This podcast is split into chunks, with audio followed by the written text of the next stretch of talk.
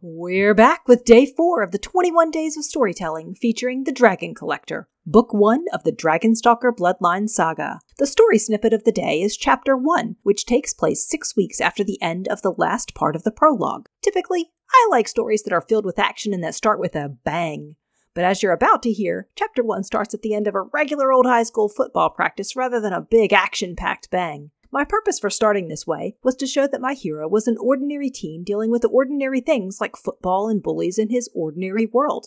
I figured I had a touch of action in part 3 of the prologue, so I would simply introduce Javen as he saw himself to be.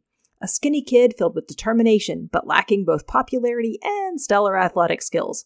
On a personal note, I was never popular in high school, and I had just enough athletic skills to be good at sports, but not enough to be great. So I felt my boy Javen's pain in this scene.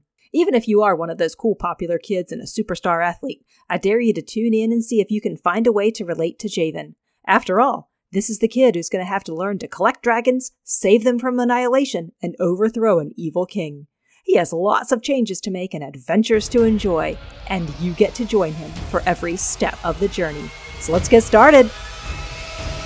Welcome to a special storytelling edition of Published Before College, the podcast with short and snazzy shows that teach creative kids how to think like an author, build confidence in their creative writing skills, and take ownership of the publishing process. I'm your host, DK Drake, author of the Dragonstalker Bloodline Saga. During these 21 days of storytelling, I'll be reading you snippets of The Dragon Collector, Book 1 of the Dragonstalker Bloodline Saga, and sharing behind the scenes insider secrets along the way.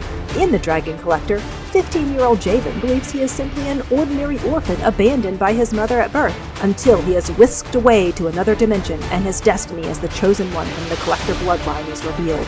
Armed only with an ancient weapon, a trio of old advisors, and his determination to win, Javen is soon caught up in a dangerous battle for the throne. Now his choices could save or destroy the people and dragons of Xandador, including the mother he just met. So sit back, relax, and enjoy. You are now entering the land of Xandador. Chapter 1 Second String Three weeks after the escape of Esmeralda. Javen paced the sideline of the football field behind the coach, decked out in full practice gear and holding the helmet he hadn't yet needed. Practice would be over any minute, and Coach Benton still hadn't given him a chance to play. The short, stocky coach with the buzzed hair and tight shorts blew his loud whistle. That's it, boys. We're done for the day. I don't want to see your ugly faces back here until Monday morning. One more play, coach, Javen said, darting in front of the man. Put me in at quarterback. Let me show you what I can do. Eh, maybe next time. Javen grit his teeth and watched the coach walk away. How was he supposed to prove himself if he never got the chance?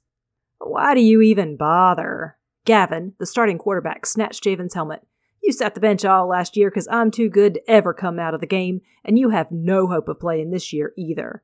If you're so good, why are you still playing JV? Javen knew that would irritate the bully. Gavin hadn't been allowed to try out for varsity because he missed too many conditioning practices in June and July. I'm needed here because you're too pathetic. Look at you. You've been lifting weights all summer and you're still skinnier than a skeleton. My leanness makes me agile. He feigned confidence even though he didn't much like his lanky frame or the lousy skin that came with it.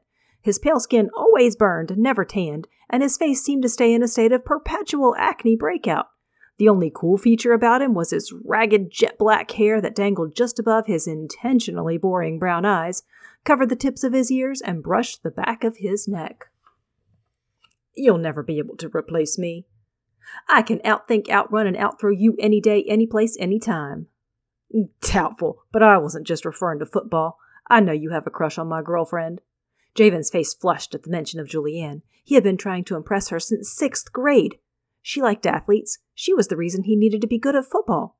All the other sports he had attempted to master had ended in epic failures. This is your warning to stay away from her. She deserves a star like me, not an invisible second stringer like you. The words stung, mostly because Javen knew they were true. If he revealed the true color of his eyes, though, he certainly wouldn't be invisible any longer. No, he thought, shaking the idea out of his head.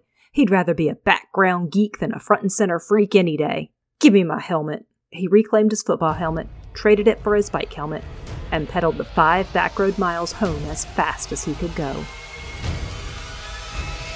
If you enjoyed today's storytelling episode, but don't want to wait to find out what happens next, click on over to authordkdrake.com backslash insiders. There you can secure your free digital copy of The Dragon Collector as part of the DK Drake Starter Library. But The Dragon Collector will only be included in the Starter Library through the end of these 21 days, so be sure to become an insider by November 10th to get your free copy. In the meantime, I dare you not to dream of dragons tonight.